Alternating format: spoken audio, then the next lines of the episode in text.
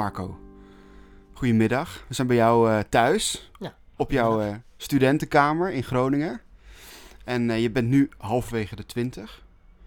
Ik ben benieuwd, hoe, hoe, hoe is jouw leven nu? Hoe gaat het nu met je? Ehm, het gaat zeker beter dan wat ik in het boek omschrijf.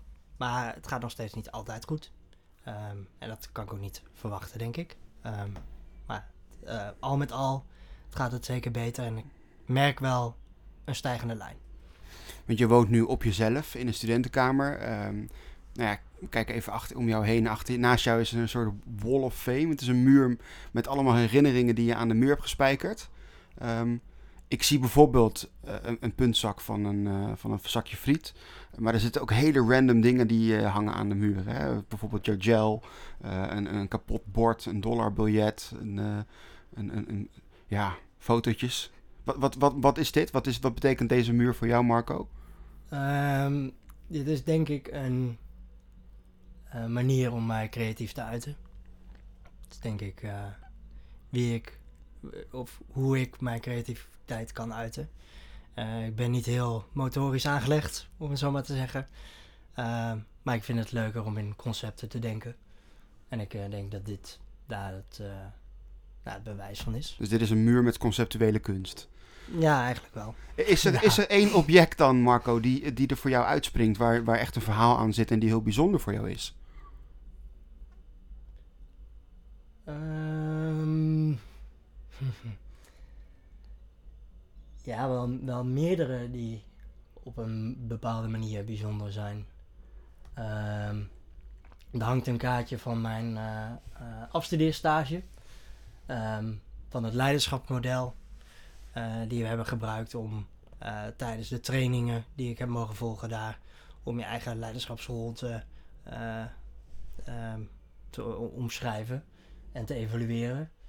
Ehm, maar ook een krantje met de straatverkoper, of de straatkrantverkoper. Die zit hier bij de lokale supermarkt en die verkoopt krantjes. En nu koop ik niet altijd al een krantje van hem. Ik geef hem meestal eh, of het geld of eh, ik koop iets uit de supermarkt voor, hem-. Eh, maar toen heb ik dus een keer een krantje gekocht en toen stond hij dus blijkbaar op de achterkant. En toen heb ik het verhaal van hem gelezen, dat hij uit Bosnië komt en dat hij iedere dag probeert de meest vrolijke straatkrantverkoper van Nederland te zijn. Dus dat is heel Dat is leuk om leuk. dat dan te lezen. Ja, het, is, het is echt heel divers inderdaad. Ik zie nog studieboeken waar, eh, waar, je- waar je die je hebt gehad te hangen. En eh, nou, ook, ook, ja, ook een batterij. Nou, goed, Probeer het, wel eens, random. ik probeer het wel eens aan mensen uit te leggen wat, wat ik dan aan mijn muur heb hangen, maar dat is niet te doen zonder een foto. ja, nou, misschien moeten we die erbij zetten. Maar goed, daar gaan we het natuurlijk niet over hebben. Eh, want de reden dat we hier zitten is, is dat we gaan praten over, over kindermishandeling. En dat is iets wat jij eh, lang hebt moeten meemaken. Eh, vind je het goed als we wat dieper ehm, op jouw jeugd ingaan? Ja, is prima. Want ehm, zou je iets kunnen uitleggen over de gezinssituatie waar je uitkwam?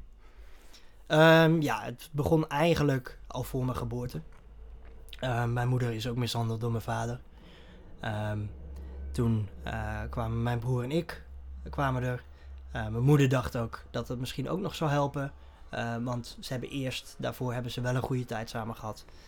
Ehm, maar het, helaas leek het alleen maar elke keer erger te worden. Ehm, totdat mijn oma een keer te vroeg met de bus eh, kwam. Eh, want mijn moeder heeft het ook altijd proberen te verbloemen dat het gebeurde. Dus mijn oma kwam te vroeg en toen werd mijn vader eigenlijk op hete daad betrapt. Eh, toen is mijn vader weggegaan en toen hebben mijn oma en mijn moeder hebben het besproken. En toen is een week later is mijn moeder ook gevlucht eh, naar het blijf van mijn lijfhuis. Eh, dus dat is eigenlijk waar het begon. Ehm, en toen mijn moeder zelf weer een plekje had en weer ehm, kon aarden in Ruinen, waar we dan vandaan komen. Dat is een Drenthe, hè? Eh, dat is in Drenthe, ja. Eh, dat is een klein dorpje, zo'n 3000 inwoners. En ehm, toen kwam er natuurlijk een omgangsregeling eh, tot stand. Maar als we nog even teruggaan naar het begin, want jij zegt... Eigenlijk gebeurde het al voor mijn geboorte. Eh, ik, ik neem aan, je- aan je verhaal haal, haal ik uit dat het gaat echt specifiek gaat om jouw vader. Die eh, gewelddadig was. Ja, eh, mishandelen van mijn moeder in die tijd voornamelijk. Maar ook emotionele mishandeling richting ons. Ehm, Bijvoorbeeld, hij heeft mijn broer ooit een keer opgesloten in de meterkast. En toen hij begon te krijzen uit wanhoop, toen liet hij hem expres nog langer zitten. Uh, maar ook heeft hij mijn broer ooit uh, heeft gedreigd ooit mijn broer kapot te gooien. Uh, als mijn moeder iets niet zou doen. dus allerlei verschillende dingen. En over welke leeftijd hebben we het dan nu? Over... totdat ik een half was. Dus mijn broer was toen... Zes maanden? Ja, zes Ja, maanden. ja. En mijn broer zou twee jaar en zes maanden zijn geweest. En je zei ook van, mijn oma betrapte hem eigenlijk op heterdaad. Wat, wat gebeurde er toen? Ehm, nou, mijn vader, die, eh, mijn moeder zat, lag op de bank. En mijn vader stond vo- voor haar, bij haar gezicht. eh, met eh, opgeheven arm. Nou, schelden en tieren richting mijn moeder. heel boos. En mijn oma kwam binnen. En die vroeg, die zei van, wat is dit allemaal? En toen zei mijn vader dat mijn moeder hem had voorgelogen en had bedrogen. En nou, toen was hij heel boos op haar en is hij weggegaan. Ehm, en toen is mijn moeder naast hem komen zitten. Of eh, mijn oma is naast mijn moeder komen zitten. Eh, en toen eh, hebben ze het besproken. En is dat de moeder van jouw moeder? Of? Ja, is de moeder van mijn moeder. Dan, dan kom je in een blijf op mijn lijfhuis. Dat, dat lijkt me heel heftig. Maar heb jij dat, heb jij dat actief meegemaakt? Nee, daar heb ik Dan was jij natuurlijk vrij jong. Nee, daar heb, ik, daar heb ik geen herinneringen van. Dus jouw moeder die eh, was op dat moment eh, verwijderd van, jou, eh, van jouw vader. Mhm. Maar door een omgangsregeling kwam jij dus nog wel elke keer met hem in contact. De omgangsregeling werd pas een half jaar nadat mijn moeder was gevlucht tot stand. Want er waren ook nog, nou, daar waren ook rechtszaken over. Ehm, dus dat heeft een tijdje geduurd voordat mijn vader weer in contact kwam met mijn moeder en andersom. Ehm, omdat ja, mijn moeder is natuurlijk actief van hem gevlucht om niet gevonden te worden. Eh, en om zaken op orde te krijgen. Dus dat heeft even geduurd. Maar toen is inderdaad een omgangsregeling gestart. En toen kwamen wij dus in contact met onze vader. Weer. Ja. En, en hoe ging dat, dat contact? Ehm, dat, dat weet ik zelf niet heel erg goed. Ehm, ik heb er natuurlijk geen herinneringen van. Ehm, maar alles, uit alles lijkt te zijn dat dat niet heel goed ging. Eh, wij kwamen namelijk terug met blauwe plekken soms. Eh, wij kwamen ook vaak ehm, ehm, met nou ja, gedragsproblemen terug. Eh, mijn moeder kon zeg maar merken dat, we, dat er iets gebeurde bij ons vader wat niet heel bevorderlijk leek te zijn. We kwamen druk terug. Eh, en dat werd door de jaren heen, ehm, over een spanne van vier jaar, werd het steeds erger. Tot een soort van hoogtepunt. Dan zou ik, hoe oud zou ik zijn geweest? Vijf jaar denk ik. Vijf jaar. Ja. Het is zo jong eigenlijk dat je nog je, daar nauwelijks echt, echt herinneringen En daar aan, heb ik- aan hebt natuurlijk. Eigenlijk geen herinnering Nee. aan die tijd. Specifiek met mijn vader in omgang met mij heb ik heel weinig herinneringen. Maar, ehm, nou, en dus er is in die tijd van alles gebeurd. Want hij bedreigde mijn moeder ook gewoon. Omgangsregelingen zijn stopgezet. Omdat we dus blauwe plekken hadden. Of juist hoe die met ons omging. Of met mijn moeder omging. Als, die, als we werden teruggebracht. Want vader moest ons altijd ophalen en weer terugbrengen. Dus toen ik heel jong was, toen gooide die mij ook wel eens met de Maxico's gewoon zo roep uit de auto. Als, ik, eh, als we eh, af werden geleverd bij onze moeder. Je, joh. En voor jouw moeder eh, lijkt mij het verschrikkelijk om, om, om haar kinderen, zeg maar, naar haar, naar haar ex te moeten sturen. Omdat ze natuurlijk weet waar hij toe in staat was. Ja, dat was gelijk al aan het begin natuurlijk al wel een, een dingetje waar ze tegenop zag. Ehm, maar ja, ze wist ook dat dat, ehm, dat, het, dat het niet per se een keuze was. Dat het eh, wel lastig was om dat tegen te houden. En dat wilde ze, ze zei ook altijd, eh, heeft ze me verteld, dat het oké was dat ehm, we naar hem toe gingen, mits het vertrouwd was. En dat was een hele grote maar, want ze wist inderdaad waartoe hij in staat was. Dan kom je natuurlijk, ja, jij zegt terug, ik, ik kwam terug met blauwe plekken. Waren dat dingen die je kon bespreken met je moeder? Of waren dat dingen die je verborgen hield? Ehm, ik deel altijd mijn jeugd op in twee delen. Of nou, eh, mijn jongere jeugd. Eh, dat is het moment dat ik niet weet wat er, wat, eh, er gebeurt, dat ik niet bewust heb meegemaakt. En het deel dat ik wel bewust heb meegemaakt totdat ik ben weggelopen. En het bewuste deel heb ik dat zeker wel proberen te verbloemen. Daar heb ik wel echt actief een rol in gespeeld om dat verbloemen, zei je, hè? Ja, ja, omdat, ja. zorgen dat mijn moeder niet wist. Eh, ik heb ook een hele actieve herinnering aan dat ik bijvoorbeeld lieg tegen mijn moeder om het juist eh, niet te vertellen. Ehm, maar toen ik jonger was, dacht mijn moeder altijd dat het mij minder deed dan mijn broer. Uh, mijn broer was toen hij terugkwam drukker. Het was veel beter aan het te merken. Hij was bang voor dingen. Uh, hij kon niet slapen. En bij mij was dat allemaal wat leek iets gedempt te zijn. En ze was daar voornamelijk gewoon blij mee, want ze dacht, het doet hem niet zoveel. Kijk, en ik weet uit die tijd ook niet of het me iets deed. Uh, ongetwijfeld heeft het me iets gedaan, maar ik weet niet in hoeverre mij dat beïnvloed heeft, die jongeren, ja. Nee, dan, zijn, dan zeggen ze natuurlijk hè, in alle opvoedboeken dat die eerste jaren, dat die hechting dan plaatsvindt. Mhm. Dus dat die eerste jaren van geboorte tot je vierde, vijfde juist de meest cruciale jaren zijn. Maar ja, het is natuurlijk moeilijk om te zeggen in hoeverre je dat natuurlijk beïnvloedt dan. Ja, ook omdat daarna natuurlijk ook heel veel is gebeurd. Ja. Dus ehm, het is sowieso ook met het schrijven van mijn boek. Dus ik heb heel erg proberen te kijken, is er een link tussen dingen?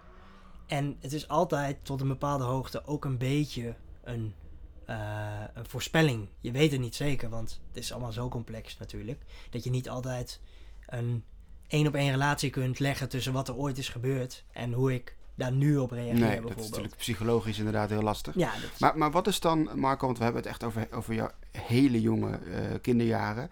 Wat was dan de eerste herinnering die je had aan die donkere kant van jouw vader?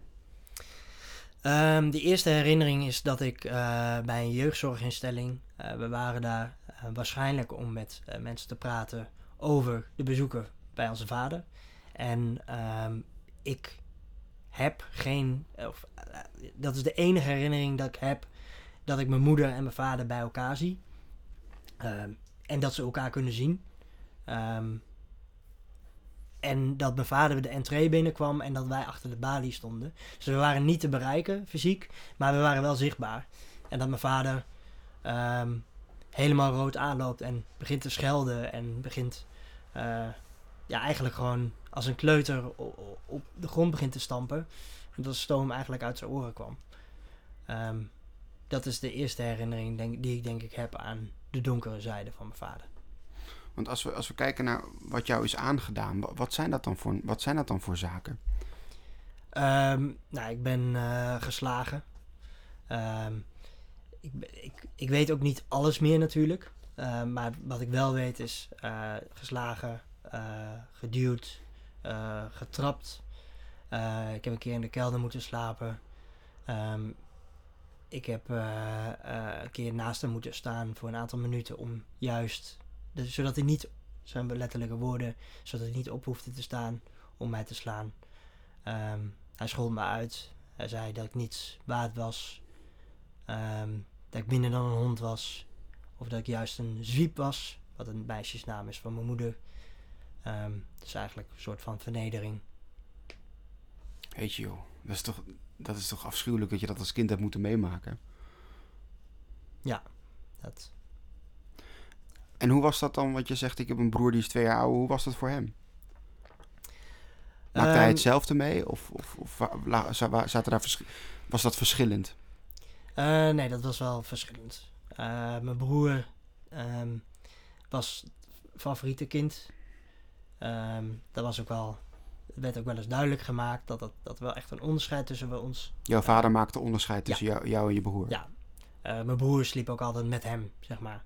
En ik sliep aan de andere kant van het bed. En mijn broer die, uh, ja, die mocht tegen me aanliggen om een voorbeeld te geven. Maar ook werd het wel eens letterlijk gezegd. Uh, of het was in een soort van. Um, als hij boos op me was, uh, hij heeft zo een keer. Ik hij was toen een keer boos op me. Ik uh, zocht hulp voor iets. En toen vroeg ik hem om hulp. En toen zei hij van, ja, ik wil je niet helpen, want je bent zoals je bent. Omdat jij zo bent, help ik je niet. Maar misschien, als je Frank vraagt, dus dat zo heet mijn broer, dan wil hij je misschien wel helpen, maar ik denk het niet. Dus ook op zulke manieren maakt het toch wel een duidelijk onderscheid tussen ons. Ja. Want je hebt het natuurlijk net over die fysieke mishandeling. Eh, dit is een vorm van mentale mishandeling. Ja. Ja. En in, in hoeverre was daar sprake van nog meer? Um, ja, dat was zeker. Uh, dat, ja, dat was er zeker. ja, door eh, sowieso te zeggen dat ik waardeloos ben. Eh, dat werd vaak gezegd.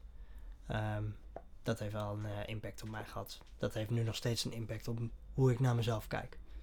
Ja, dat snap ik. Daar ben ik ook wel benieuwd naar hoe, dat, hè, hoe het je nu raakt. Ehm, maar ben je er ooit... Want je vader klinkt natuurlijk als een, als, als een pure sadist. Ben je er ooit achter gekomen waarom hij eh, zich gedroeg zoals hij zich gedroeg? Ehm, nou, er zijn wel een aantal eh, dingen waar. Ben je er überhaupt benieuwd, was je daar ooit benieuwd naar? Dat je denkt van waarom ben jij zo? Ehm, nou, eigenlijk heb ik daar nog steeds niet echt een antwoord op. De precieze waarom niet. Eh, ik heb wel theorieën waarom of wat heeft bijgedragen aan. Hij heeft zelf ook niet een heel goed thuis gehad. Eh, ook veel eh, schreeuwen naar elkaar. Maar hij heeft ook zijn hele leven astma gehad. Eh, dus mee functioneren lukte ook niet altijd, wat natuurlijk ook een impact op iemand heeft. Dus dat zijn dingen die ervoor hebben kunnen zorgen dat hij nou ja, heeft gedaan wat hij heeft gedaan. Is er een, is er een moment ehm, die, die het meeste pijn heeft gedaan bij jou uit je jeugd? Is daar, is is daar een, vinger op te leggen? Ehm, ehm, die mij meeste pijn heeft gedaan. Ik heb wel één actieve herinnering die, ik, ja, die mij heel veel pijn heeft gedaan. Ehm, maar ik denk het meeste, wat me het meeste pijn heeft gedaan is de mentale mishandeling. Gewoon het benoemen dat ik waardeloos ben. Eh, en daar is, dat is hetgene waar ik nog steeds veel last van heb. Dus ik denk dat dat ehm, me het meeste pijn heeft gedaan. Maar de actieve herinnering waar ik nu nog wel last van heb, die ik dan, als ik daar naar terug ga, eh, is dat hij me ooit eh, op het einde van het voetenbed, dat hij mij eh, daar eigenlijk als een stuiterbal elke keer neerduwde en weer oppa- oppakte en weer terugsloeg en weer oppakte en weer. En zo, ik weet niet precies voor hoe lang, maar zo voor een bepaalde tijd. Dat hij echt heel boos was of heel agressief of heel ehm, ja, nasty wil ik eigenlijk zeggen.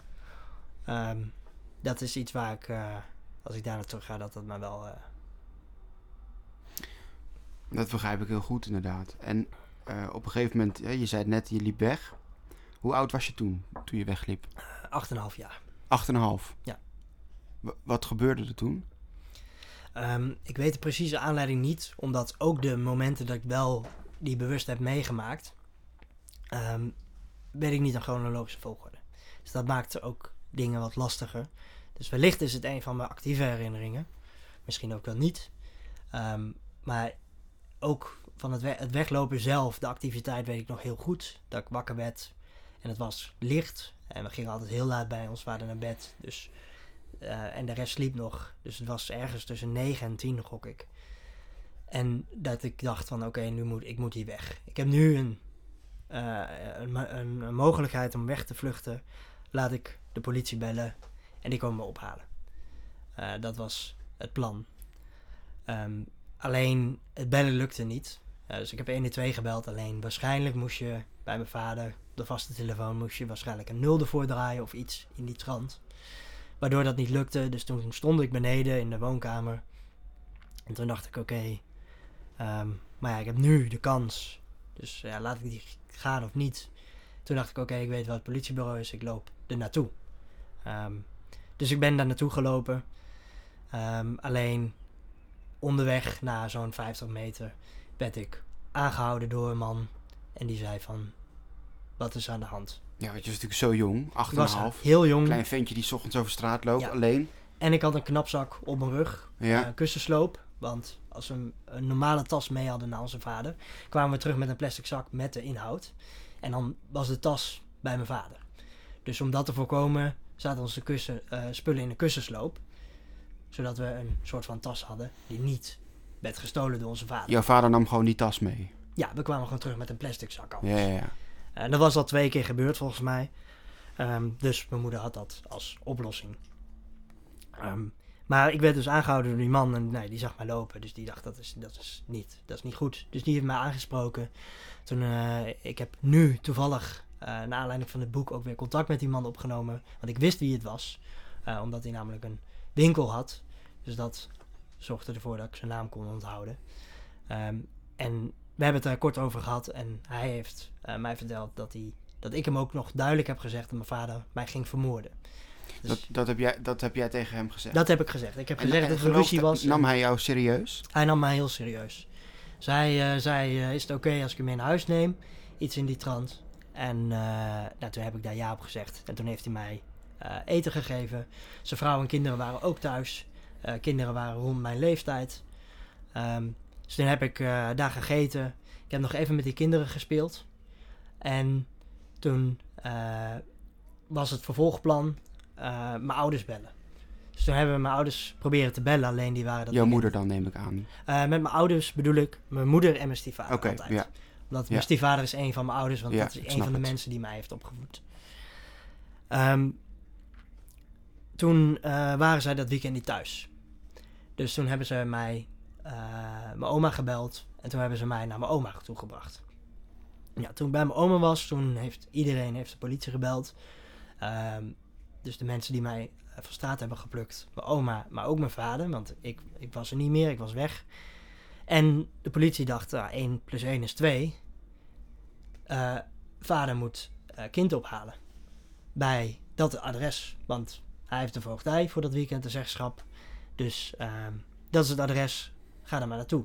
Dus mijn oma heeft nog gesmeekt via de telefoon om dat niet te laten gebeuren.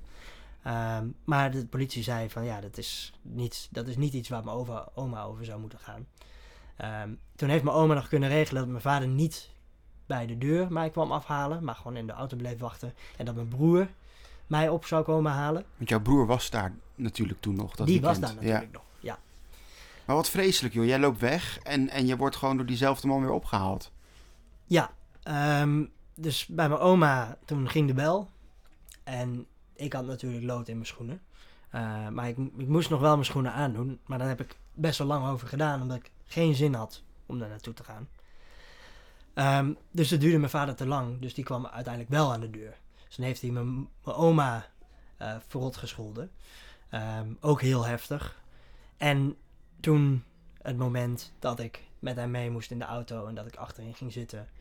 En dat ik terug moest naar eh, zijn huis. Wat gebeurde er toen eenmaal thuis? Ehm, nou, ik was heel bang dat het eh, voorbij zou zijn. Dat ehm, ik eh, dood zou gaan.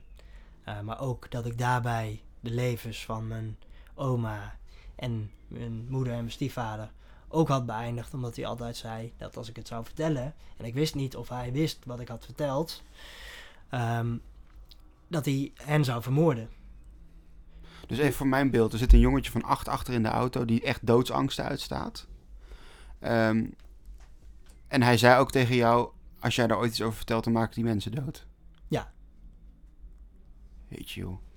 Ja, hij zei altijd dat hij mijn oma en mijn moeder en iedereen in Ruinen, zo zei hij het vaak, iedereen in Ruinen, eh, zou vermoorden.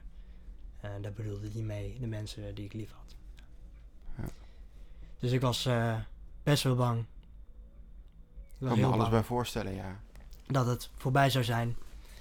Ehm, en nou, delen van het weekend weet ik ook niet heel goed meer. De rest.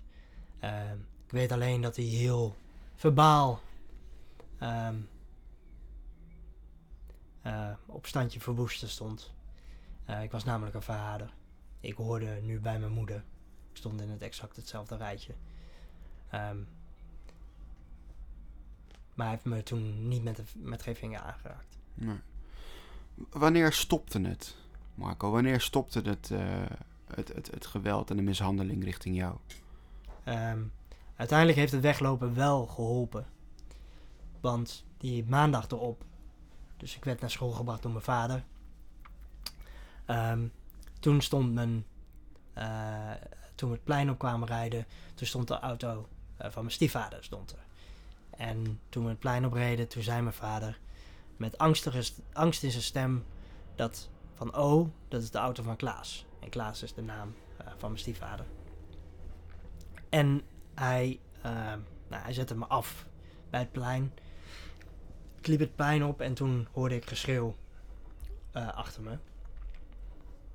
Eh, Klaas kwam me aanlopen met de directeur.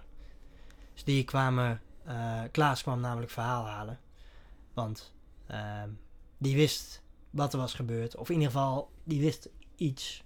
Uh, Je had een oma, vermoeden. ja, want die, mijn oma had natuurlijk direct ook mijn ouders ingelicht. Maar ja, die waren ergens in Brabant of Gelderland. Dus die, nou, die waren natuurlijk niet 1, 2, 3 eh, weer thuis. Ehm, maar Klaas die kwam aan met de directeur om verhaal te halen. En ik weet dat ik daar nog sta. En dat ik mijn vader, of mijn, eh, eh, ja, mijn vader achteruit zie rennen. Eh, dingen schreeuwen richting Klaas. En andersom, Klaas die rent naar hem. Ehm, en Klaas is een hele grote man. Toen de tijd helemaal. Is twee meter lang, breed en diep was hij ook. Dus echt heel fors. Ehm, dus die rende achter me aan. Ze schreeuwden naar elkaar. En ik, nou, ik werd gewoon zwart voor mijn ogen. En het eerste wat ik weer weet is dat ik eh, in het fietshok zit. Op handen, of eh, op, eh, op hurken. En dat eh, Klaas eraan kwam om mij mee naar huis te nemen. En dat is het moment dat de mishandeling van mijn vader stopte. Dus jij was iets jonger dan negen. Toen het, Acht toen en het half. acht en een half. Wat is er gebeurd toen? Heeft, jou, heeft Klaas, jouw stiefvader, hem een pak rammel gegeven? Ehm, heb ik niet gezien, maar ik weet wel dat eh, eh, eh, mijn vader heeft toen volgens mij aangifte gedaan, inderdaad, voor mishandeling. Want hij heeft hem bij zijn schouder gepakt of tegen zijn schouder aangeslagen, volgens mij was dat het. Ehm, hij heeft hem niet echt een pak rammel gegeven, maar hij heeft, hij heeft hem wel aangeraakt. Dus je was acht en een half toen het stopte. Is dat ook de laatste keer dat jij je vader hebt gezien? Ik heb hem daarna nooit meer, nooit meer gezien. En, en hoe heeft je moeder en je, en, en je stiefvader het voor elkaar gekregen om die voogdij helemaal over te nemen van jullie? Ehm, dat is niet gebeurd. Dus eigenlijk een beetje is het onder de tafel door, stilzwijgen, ben ik gewoon nooit meer naar hem toe gegaan. Eh, want later, eh, want mijn broer ging natuurlijk nog wel naar hem toe. Oh ja, ook, naar de, ook naar de Die ging daarna ook nog? Ja. Hoe lang is jouw broer nog blijven gaan naar je vader? Eh, volgens mij tot zijn vijftiende, dacht ik. Ehm, maar op een gegeven moment was, was er dus, ehm, toen mijn broer denk ik 14 was, 14 à 15, ergens eh, rond die leeftijd. Toen, eh, toen zou mijn broer volledig bij mijn vader gaan wonen. Want mijn vader zette mijn broer heel erg onder druk van, je wil bij mij wonen. Ehm, en mijn broer wilde op zich wel naar mijn vader toe gaan, Alleen die wilde dat niet. Alleen die durfde dan ook weer geen nee te zeggen. Want eh, mijn vader, die, nou ja, die duldt eigenlijk geen nee. Ehm, dus toen heeft mijn vader volledige verblijf voor mijn broer aangevraagd. En ook die van mij. Dus toen was er nog weer een reële kans, in mijn ogen, of een gevaar, dat ik weer er naartoe zou moeten gaan. Omdat er nooit eigenlijk iets is stopgezet. Ja. En weet jij of, of hè, want je zegt mijn broer is nog tot zijn vijftiende blijven gaan, maar weet je of hij in die periode ook mentaal of fysiek nog is mishandeld? Ehm, nou, ik weet wel dat mijn broer. ehm, ik heb er naar aanleiding van dit boek natuurlijk met hem een keer uitge- uitgebreid over gesproken. Kijk, mijn broer is ook boos op mijn vader. Ook om verschillende redenen, ook vanwege eigen redenen. Alleen hij heeft ook goede herinneringen met hem. Hij ziet hem ook wel als vader. Hij ziet hem meer als vader dan dat ik hem dat doe. En ja, dat wil ik eigenlijk zeggen. Want dus jouw broer heeft daar ook andere herinneringen aan. Eh, wa- Wat ik me ook kan voorstellen, maar ik weet niet of dat klopt natuurlijk, is dat jouw vader hem probeert op te zetten tegen jou. Was daar sprake van? Eh, toen we jonger waren, wel. Ehm, maar vaak via indirecte, indirecte manieren. Het was niet, het was niet eh, iets wat hij openlijk uitsprak. Nee. Het was niet van Frank, ga maar eens even Marco pesten bijvoorbeeld. Nee. Dat deed hij dan weer niet. En je zegt, hè, mijn broer die heeft wel ook goede herinneringen aan zijn, aan zijn vader, aan jullie vader. Heb jij die ook? Of zijn die helemaal overschaduwd door alles wat er gebeurd is? Ehm, nee, het, het meest positieve wat ik qua herinneringen heb is neutraal. Het zijn gewoon, ja, nee, ja, neutraal. Ik zou niet eens zeggen dat het overschaduwd is, want ik heb alle herinneringen die ik of bij mijn vader heb, die wel positief zijn, daar is mijn vader niet een onderdeel van. Dat snap ik. En als je nu naar hem kijkt, ben je dan nog steeds boos op hem? Ik vind het heel moeilijk om boos op hem te zijn. En dat klinkt misschien een beetje raar. Maar ehm, Maar weet niet of dat raar is hoor. ik, ik vind het heel moeilijk om boosheid te voelen. En ik heb vroeger ook niet heel veel boosheid gevoeld, omdat ehm, hij me altijd heeft doen denken dat ik het probleem was. En als jij het probleem bent, dan waarom zou je dan boos worden? Dan word je boos op jezelf. Ehm, Zo dus- manipuleerde hij dat eigenlijk. dus als ik nu. ehm, ik, ik, heb al, ik heb vrij snel dat boosheid naar binnen slaat bij mij. Niet eh, naar buiten. Is hij eigenlijk ooit gestraf, gestraft, strafrechtelijk gezien, voor wat hij gedaan heeft? Nee. Is dat iets wat je zou willen? Ehm, ik heb erover getwijfeld. Maar ik, ik zou niet weten wat ik daarmee ga winnen. Ik, ik, het gaat mij heel veel moeite kosten. Want A, hoe, hoe bewijs je het? Het gaat altijd een lange procedure. Ehm, ehm, kost het. En ik, ik weet niet of ik dat, dat wil in mijn leven. En wat ik eruit ga halen is weinig. Je bent 8,5, ehm, dan kom je bij je, moeder en je, en je stiefvader terecht. Hoe, hoe verliep dan de rest van die opvoeding? Eh, moeizaam in to- totaliteit. Ehm, maar eerst ging het beter.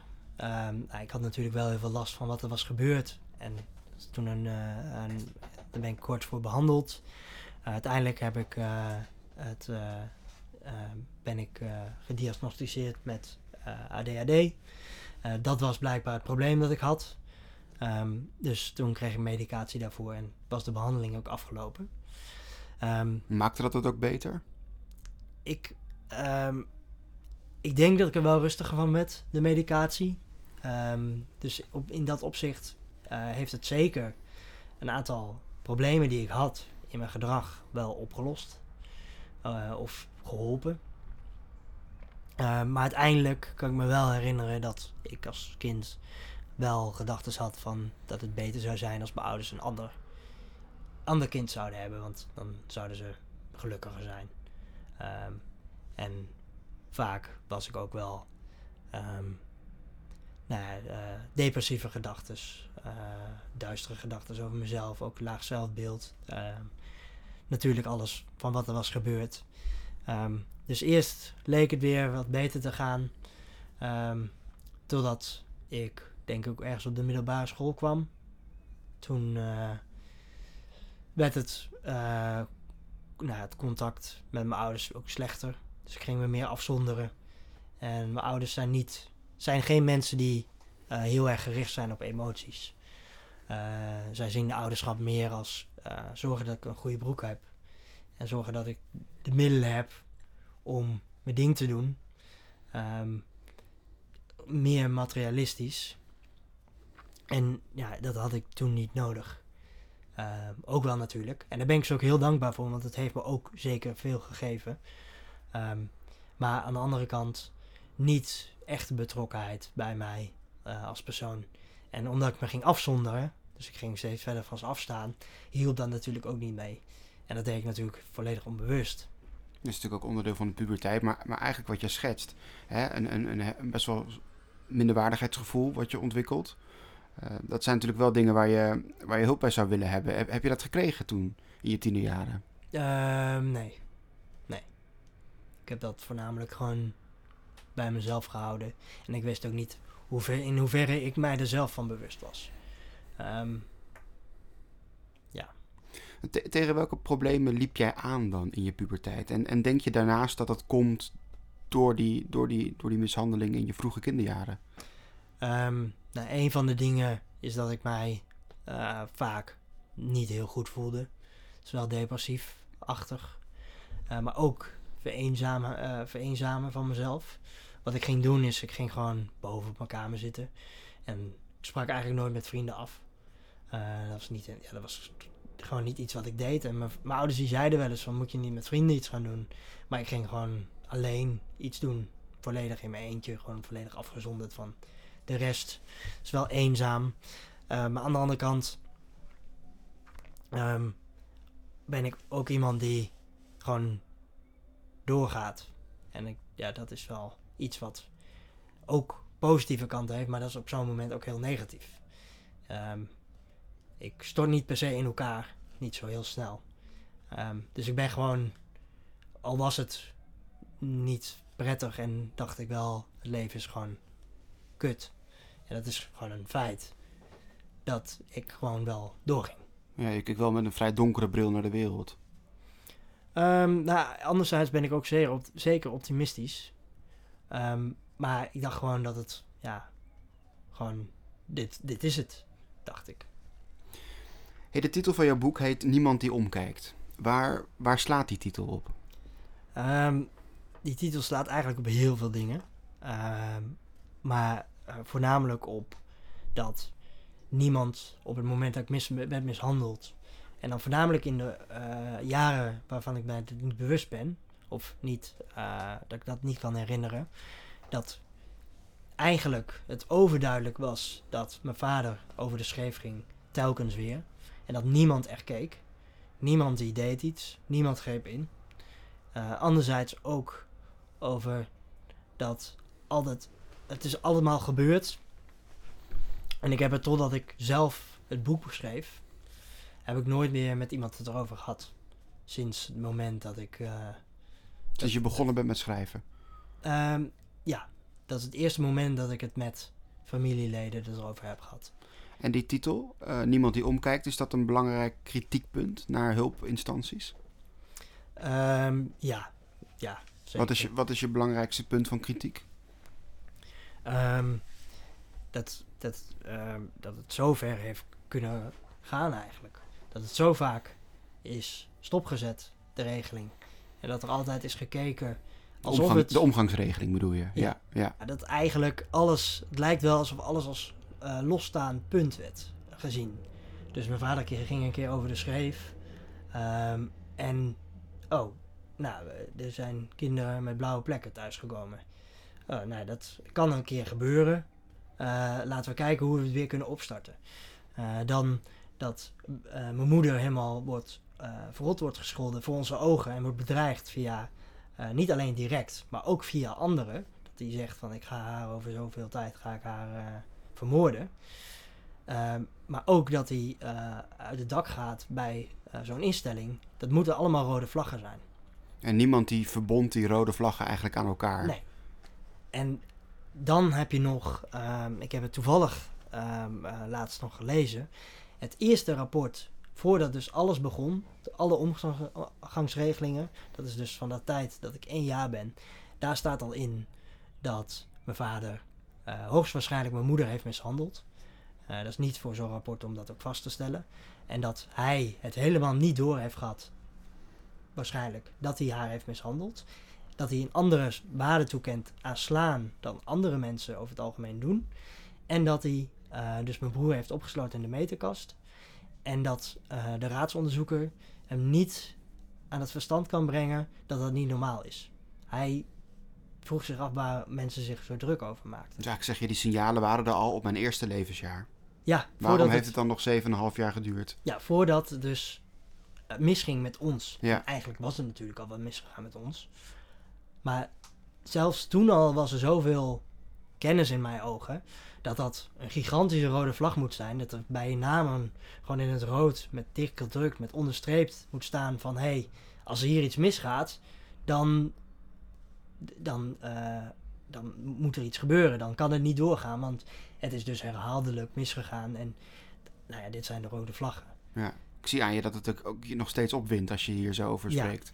Ja, ja, Hier, kan ik, hier kan ik dan wel wat bozer of geïrriteerd van worden. Ook omdat ik, ja, ook omdat ik zie wat het mijn moeder ook heeft aangedaan.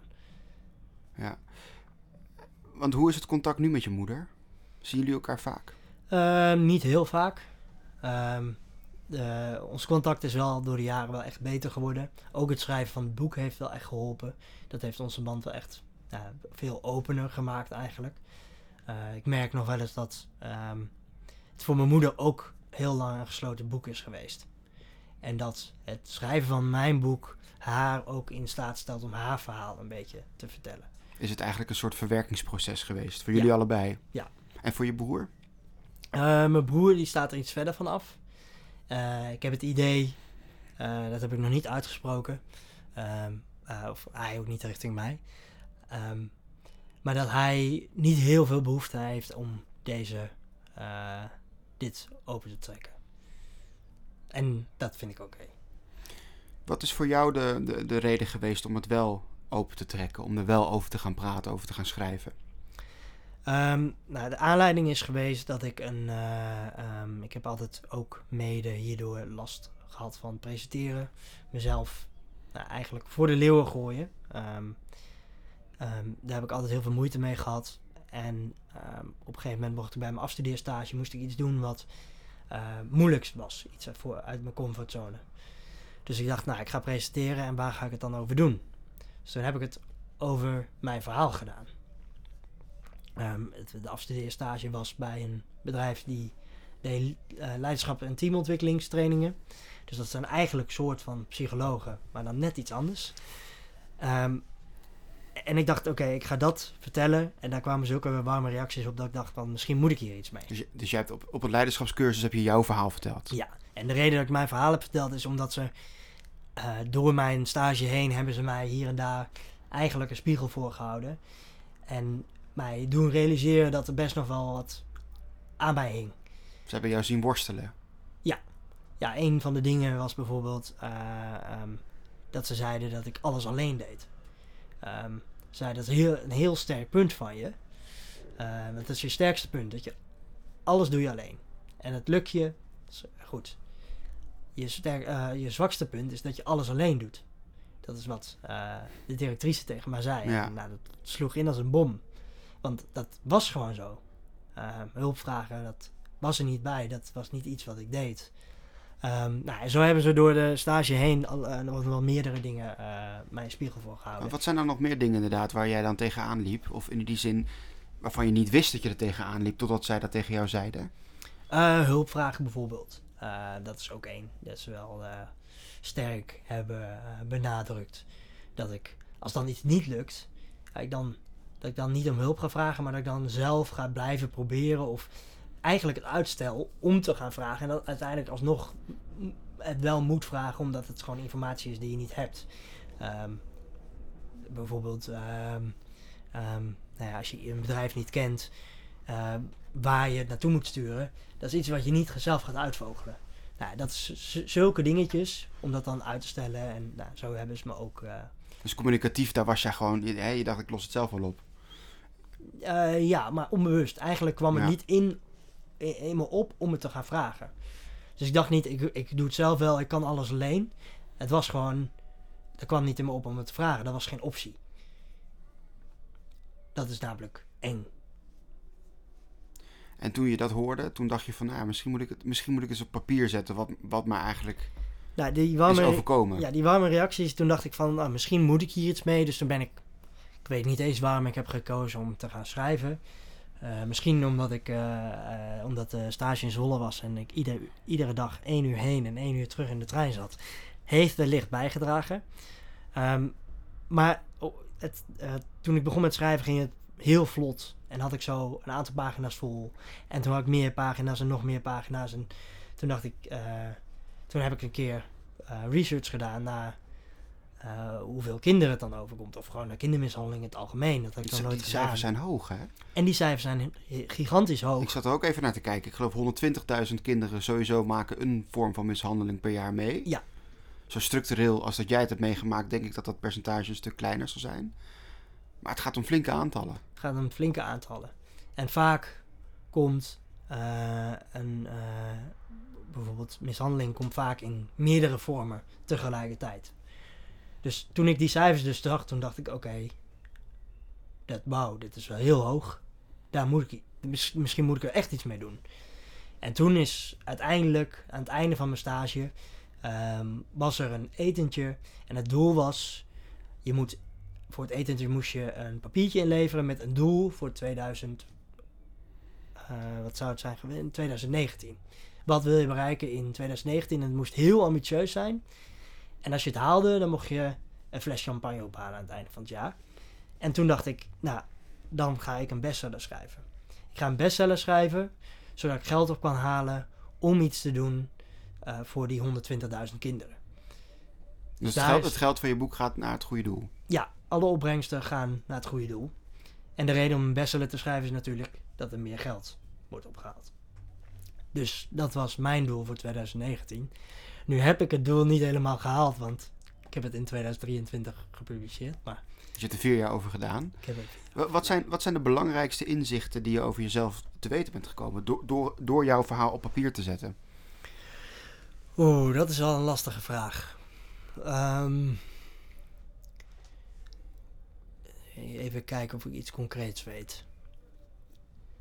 Want ik ben wel heel veel over mijn jeugd en zo te weten gekomen die ik niet wist. Ehm, ik ben ook heel veel over mijn moeder te weten gekomen, wat ik nog niet wist. Ehm, wat ik zelf over mezelf denk over dat ik humor altijd heb gebruikt als schild en manier om te verbinden. Ik denk dat dat wel iets is wat ik over mezelf te weten ben gekomen. Dus hu- humor als ontwapening. Dat heb ik altijd heel erg ingezet om niet over dingen te praten of juist toch wel die verbinding te zoeken met mensen. Ehm, dat heb ik wel, eh, dat ben ik wel echt door het boek te weten gekomen. is niet iets heel schokkends of zo, maar ehm, Maar Wat ik me ook afvraag, Marco, heeft het je ook doen inzien zeg maar, dat bepaalde, ehm, ja, bepaalde dingen op een, op een plaats vielen? Hè, bepaald gedrag wat je in je latere leven hebt, eh, eh, hebt laten zien, dat, dat, dat, je, dat je erachter bent gekomen waar dat nou eigenlijk vandaan komt. Ehm, ja. ja, er zijn wel een aantal dingen ehm, die ik direct aan elkaar kan linken. Zo, zoals wat dan? Zoals, dat, dat weet ik zo 1, 2, 3 even niet. Maar ehm, er zijn wel dingen die echt heel specifiek aan elkaar te linken zijn. Eh, ja, bijvoorbeeld hulpvragen. Ehm, dit, eh, het verhaal wat ik net vertelde over dat ik hulp aan mijn vader vroeg. Ja, dat ik is het. eigenlijk- En dat je daar nul op je request kreeg, bedoel Ja. je? Ja. Dus dat zou je in principe aan elkaar kunnen linken als eh, dat ik dat om die reden moeilijk vind. Ehm, iets anders wat ik over mezelf heb denk ik geleerd tijdens het schrijven van het boek is dat ik eh, een totaal niet open persoon ben. Of misschien wel een open persoon, maar dat ik echt heb geleerd om dat actief niet te doen. Want we zijn nu met elkaar, ik denk een half uurtje in gesprek. Het is een vrij open gesprek, als ik het zo mag zeggen. Dus, maar dat, dat ben je dus eigenlijk niet, zo'n persoon. Nee, ik vind het ook wel pittig. Vind je dit zwaar? Ja, dit is wel zwaar. Ik merk het ook heel erg aan mijn lichaam nu. Dat het wel eh, dat het lastig is. Ehm, anderzijds, kijk, je hebt natuurlijk, ik kan open zijn, maar als ehm, ik vind het moeilijk om zelf dat te initiëren. Ja. Dus ik kan best oké open zijn op momenten, maar er moet wel iemand die eh, de vraag stellen. Ja, want ik, dus, hè, ik, als ik jou zo hoor, ik vind het ongelooflijk knap dat je het kan vertellen eh, op zo'n manier. Ehm, maar, maar wat maakt dan dat je, dat je het moeilijk vindt om nu over te praten? Wat, wat voel je in je lijf?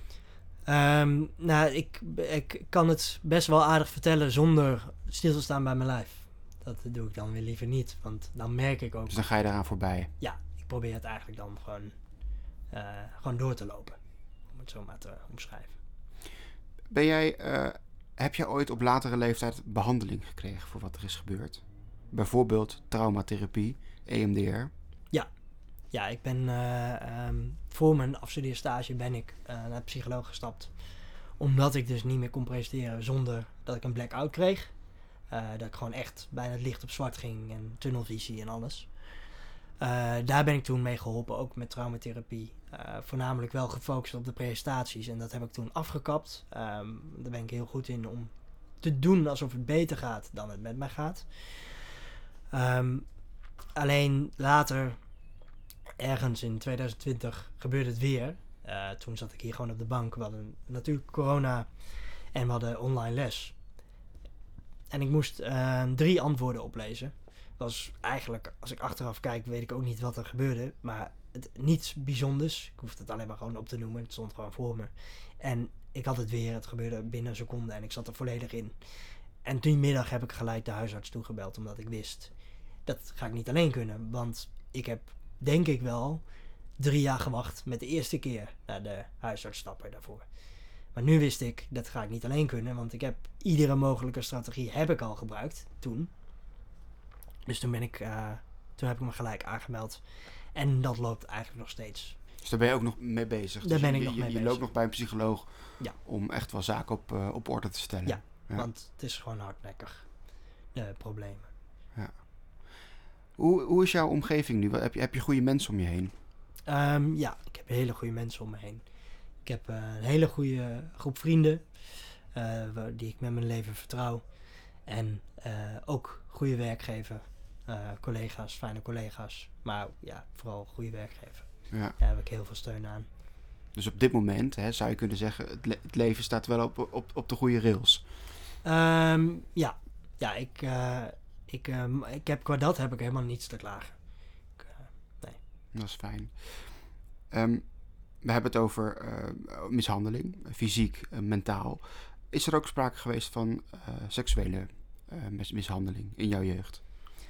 Ehm, ja, ik heb wel ehm, ja, seksueel ja, misbruik. Ik wil het bijna geen misbruik noemen.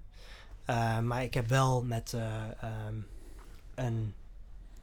Ik weet niet hoe. eh, de, mijn vader heeft op een gegeven moment een vriendin gekregen. En die had een dochter. En die heeft mij wel vroeger. ehm, ik was benieuwd als jongen hoe dat bij meisjes eruit zag. En ik mocht het bij haar zien. En toen gaf ze mij de. eh, eh, eh, toen moest ik van haar. Moest ik haar oraal bevredigen. Dus Dus dat is ook heb- nog gebeurd? dat is ook nog gebeurd, In jouw ja. jeugd? Ja. Ja. Hoe oud was je toen?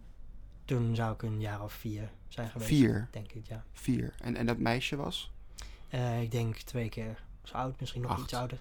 Acht à tien. En, en hoe lang heeft dat geduurd? Je- Of tussen, hoe, hoe, hoe lang was die periode dat je haar eh, moest bevredigen? Ehm, dat weet ik niet. Ik heb niet een heel duidelijk beeld van. Misschien ben ik ook wel vijf of zes geweest. Ehm, ergens in die eh, leeftijdscategorie. Welke impact heeft dat dan gehad op jouw eigen seksuele ontwikkeling? Op latere leeftijd? Ehm, nou, ik vind het altijd wel moeilijk om te vergelijken met eh, nu. Maar daar heb ik nu nog steeds moeite mee. Ik heb ook moeite om eh, relaties aan te gaan, vertrouwensrelaties, ook gewoon met, eh, met eh, mensen in mijn dagelijks leven. Ook nu dat wij tegenover elkaar zitten, dat roept ook stress op. Mhm. Ehm, Omdat we elkaar natuurlijk niet kennen. omdat we elkaar niet kennen. Ja, dat is ook in een liefdesrelatie is dat alleen maar sterker natuurlijk.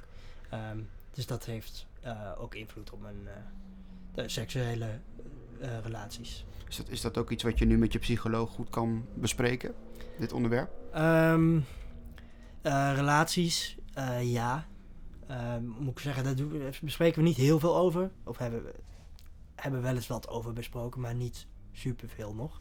Ook omdat er gewoon andere dingen eh, meer prioriteit krijgen of verdienen. De andere dingen, daar ligt nu de focus op. Ja. Je leest ook wel eens onderzoeken. Ehm, hè, veel mensen die in hun jeugd eh, mishandeling hebben meegemaakt, gaan dat op latere leeftijd zelf ook doen. Dat is een heel raar mechanisme. Dat noemen ze van, van slachtoffer naar daderschap. Ik geloof dat een derde eh, maakt zoiets Klopt. mee. Ja, je beschrijft over je vader. Je vader heeft zelf ook een rotjeugd gehad. Ben je wel eens bang dat jij dan ook over de grenzen gaat van anderen? Door wat je meegemaakt hebt zelf. Het is misschien een gekke vraag, maar snap je wat ik bedoel? Ehm, ik heb wel getwijfeld eh, tijdens het schrijven van het boek. ehm, wil ik om deze reden zelf wel kinderen dan? Ehm, Van, vanwege die onderzoeken en vanwege... ja, nou nu heb ik wel de conclusie getrokken dat ik het wel echt heel onwaarschijnlijk acht dat, dat ik zelf mijn kinderen zou slaan of zou mishandelen. Alleen eh, het onderzoek blijkt ook dat eh, bijvoorbeeld moeders die mishandeling zelf hebben meegemaakt, veel minder oogcontact maken met hun eigen kinderen. Wat dan ook weer invloed heeft over dat, hoe dat kind zich ontwikkelt. Daar ben ik veel banger voor. Voor zulke dingen. Het feit dat jouw trauma's eigenlijk van generatie op generatie wordt doorgegeven. Bedoel je Ja. dat? De, in zulke kleine dingen die je niet kunt die je niet voorkomen. kunt... Nee, precies. Dat zit in je. Dat is, ben, je waarschijnlijk niet bewust van. Of hoogst sowieso niet. En dat je kunt je er ook niet allemaal bewust van zijn. Eh, dat maakt mij veel banger om... eh, ja, is het wel verantwoord om dan kinderen te nemen. En, en op, op, op- waar hinken jouw gedachten nu naar? Als je zou, de vraag zou moeten beantwoorden. Ik wil zelf kinderen, ja of nee? Ehm, die wisselt nog wel eens. Ehm, ja, maar ik denk, ik denk dat het wel. eh denk Dat van het wel. Maar ik wel het is een hele grote onzekerheid, zeg ik dat. Het ligt natuurlijk ook aan de persoon die je treft. Zeker, ja, dat is zeker. ook nog een belangrijke rol. Ja. We hadden het net al even over ehm, hoeveel kinderen dit overkomt. En eh, dan kom je op een, op een schrikbarend cijfer van 120.000 kinderen. Is er een oplossing? oplossing is moeilijk. Eh, dat is gewoon heel lastig omdat het achter gesloten deuren gebeurt. Vaak weet niemand ervan. Eh, soms weten mensen er ook wel van, maar dan is er, eh, vinden mensen het lastig om te handelen. Ehm, maar ik denk wel dat er manieren zijn om het te verminderen. Ehm, en ik denk dat één hele belangrijke voorlichting is op scholen. We hebben natuurlijk seksuele voorlichting. Ik denk dat voorlichting over opvoeding, kindermishandeling, misbruik, eh, verwaarlozing, dat dat ook een goede tool is om in te zetten. Want daarmee maak je natuurlijk het onderwerp bespreekbaar. Eh de kinderen die het overkomt, kijk, het stopt niet per se, maar het geeft wel de ruimte om erover te praten. Ehm, en anderzijds kun je ook juist kinderen. Ehm, ehm, eh, heb je ze in beeld. Het is niet meer per se onzichtbaar. Eh, en uit onderzoek blijkt ook dat het werkt. Dus het bespreekbaar maken echt op jonge leeftijd al in de klas. Hè, dat kinderen er ook over kunnen nadenken van hè, wat, wat ik meemaak in mijn jeugd, is dat normaal Ja, juist. of niet? Op die manier bedoel je dat? Ja. Wat, wat zijn nog meer echt wel hè, concrete inzichten of op, oplossingen waarvan jij denkt van ja, dat zou, dat zou kindermishandeling echt wel een stuk doen laten afnemen? Ehm, ja, zoals we net al bespraken, dat, ehm, dat ik het gevoel had dat bij, in mijn geval, dat ze eh, alles als losstaand incident zagen. Dus veel meer informatie uitwisselen tussen de partijen en ook ehm, het durven stop te zetten. Want nu lijkt het vaak, en ook uit verhalen die ik nog lees, lijkt het toch vaak dat eh, kinderen of ouders recht op hebben op hun kinderen. Meer dan kinderen recht hebben op veiligheid. En ik denk als je dat omwisselt, dat dat een veel beter uitgangspunt zou moeten zijn. Dat is een belangrijke aanklacht eigenlijk. Dus dat laatste moet belangrijker worden in jouw opzicht. In mijn opzicht wel, ja. Er zijn inderdaad hè, ook wel mensen die eh, misschien zien dat er iets niet helemaal klopt, maar niet zo goed weten wat ze moeten doen. Welk advies heb je voor die mensen? Ehm, ja, je kunt altijd eh, veilig thuis bellen. Al is het alleen maar om advies te vragen. Er hoeft nog niet eens hoef je, eh, een, melding te doen. Maar je kunt altijd om advies vragen van... hey, dit heb ik gezien, of dit voel ik, of dit, eh, dit wil ik bespreken. Hoe denken jullie daarover? En, en welke tips heb je nog meer voor mensen die naar, dit, naar jouw verhaal luisteren? Ehm, hoe, hoe, hoe kunnen. Ja, welke tips heb je voor ze? Ehm, nou, ik denk de allerbelangrijkste is ehm, dat je het niet alleen moet gaan doen. Ehm, samen is veel beter in zoveel opzichten. Eh, ik heb het heel lang alleen geprobeerd allemaal. eh, zonder dat ik wist dat ik het alleen aan het doen was. Alleen, en dat doe ik nog steeds wel, want het is, is gewoon zo ingebakken. Maar samen kom je gewoon veel verder. Ehm, en dat is gewoon belangrijk om ook even je ei kwijt te kunnen. Ik denk dat dat de belangrijkste tip is. Dus inderdaad, wat, die, wat het bedrijf tegen jou zei, hè, durf hulp te vragen. Ja. Die spiegel, die zou je ook als tip willen meegeven aan mensen die luisteren. Ja, durf hulp te vragen, maar ook maak dingen bespreekbaar. Ehm, gewoon, al, al is het met één vriend of vriendin, of maakt niet uit. Maar zorg niet dat je er alleen mee blijft lopen. Dus het is niet alleen hulp vragen. Hulp vragen ook heel belangrijk. Maar het is ook gewoon het samen proberen te dragen. En niet dat je het in je eentje gaat doen. En tegen ouders die ehm, over de grenzen gaan van hun kinderen. Wat, wat zou je tegen die mensen willen zeggen?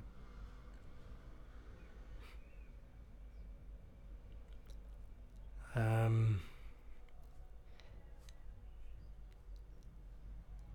dat vind ik een lastige vraag.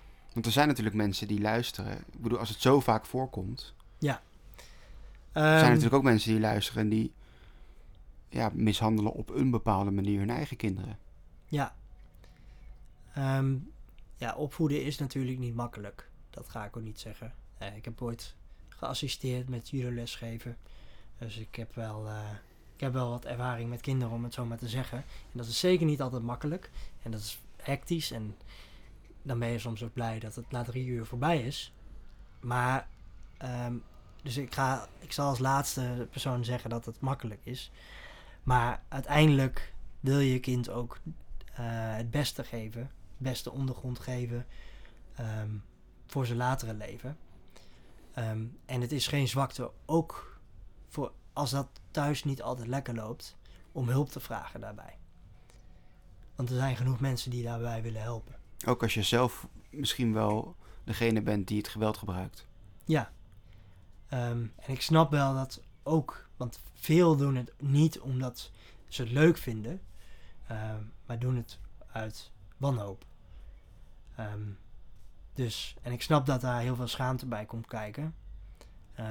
En ik weet heel goed is om, het, om je te schamen.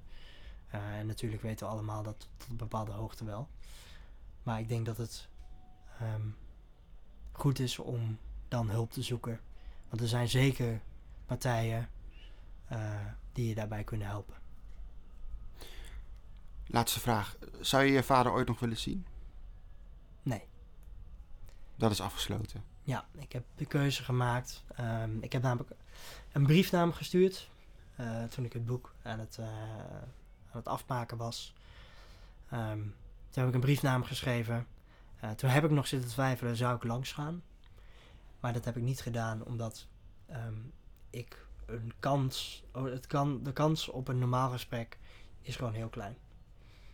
En dan zou dat weer een negatieve ervaring worden. En hij is geen deel meer van mijn leven. In ieder geval niet in het echt.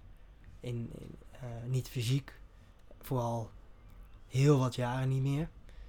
En hij heeft nooit heeft hij contact met mij opgezocht. In al die jaren. Dus ik denk niet dat ik... eh, dat is afgesloten. Ja. Dat is klaar. Ja. Jouw broer, ziet hij hem nog? Nee. Dus voor jullie allebei is hij uit jullie leven. Ja, klopt.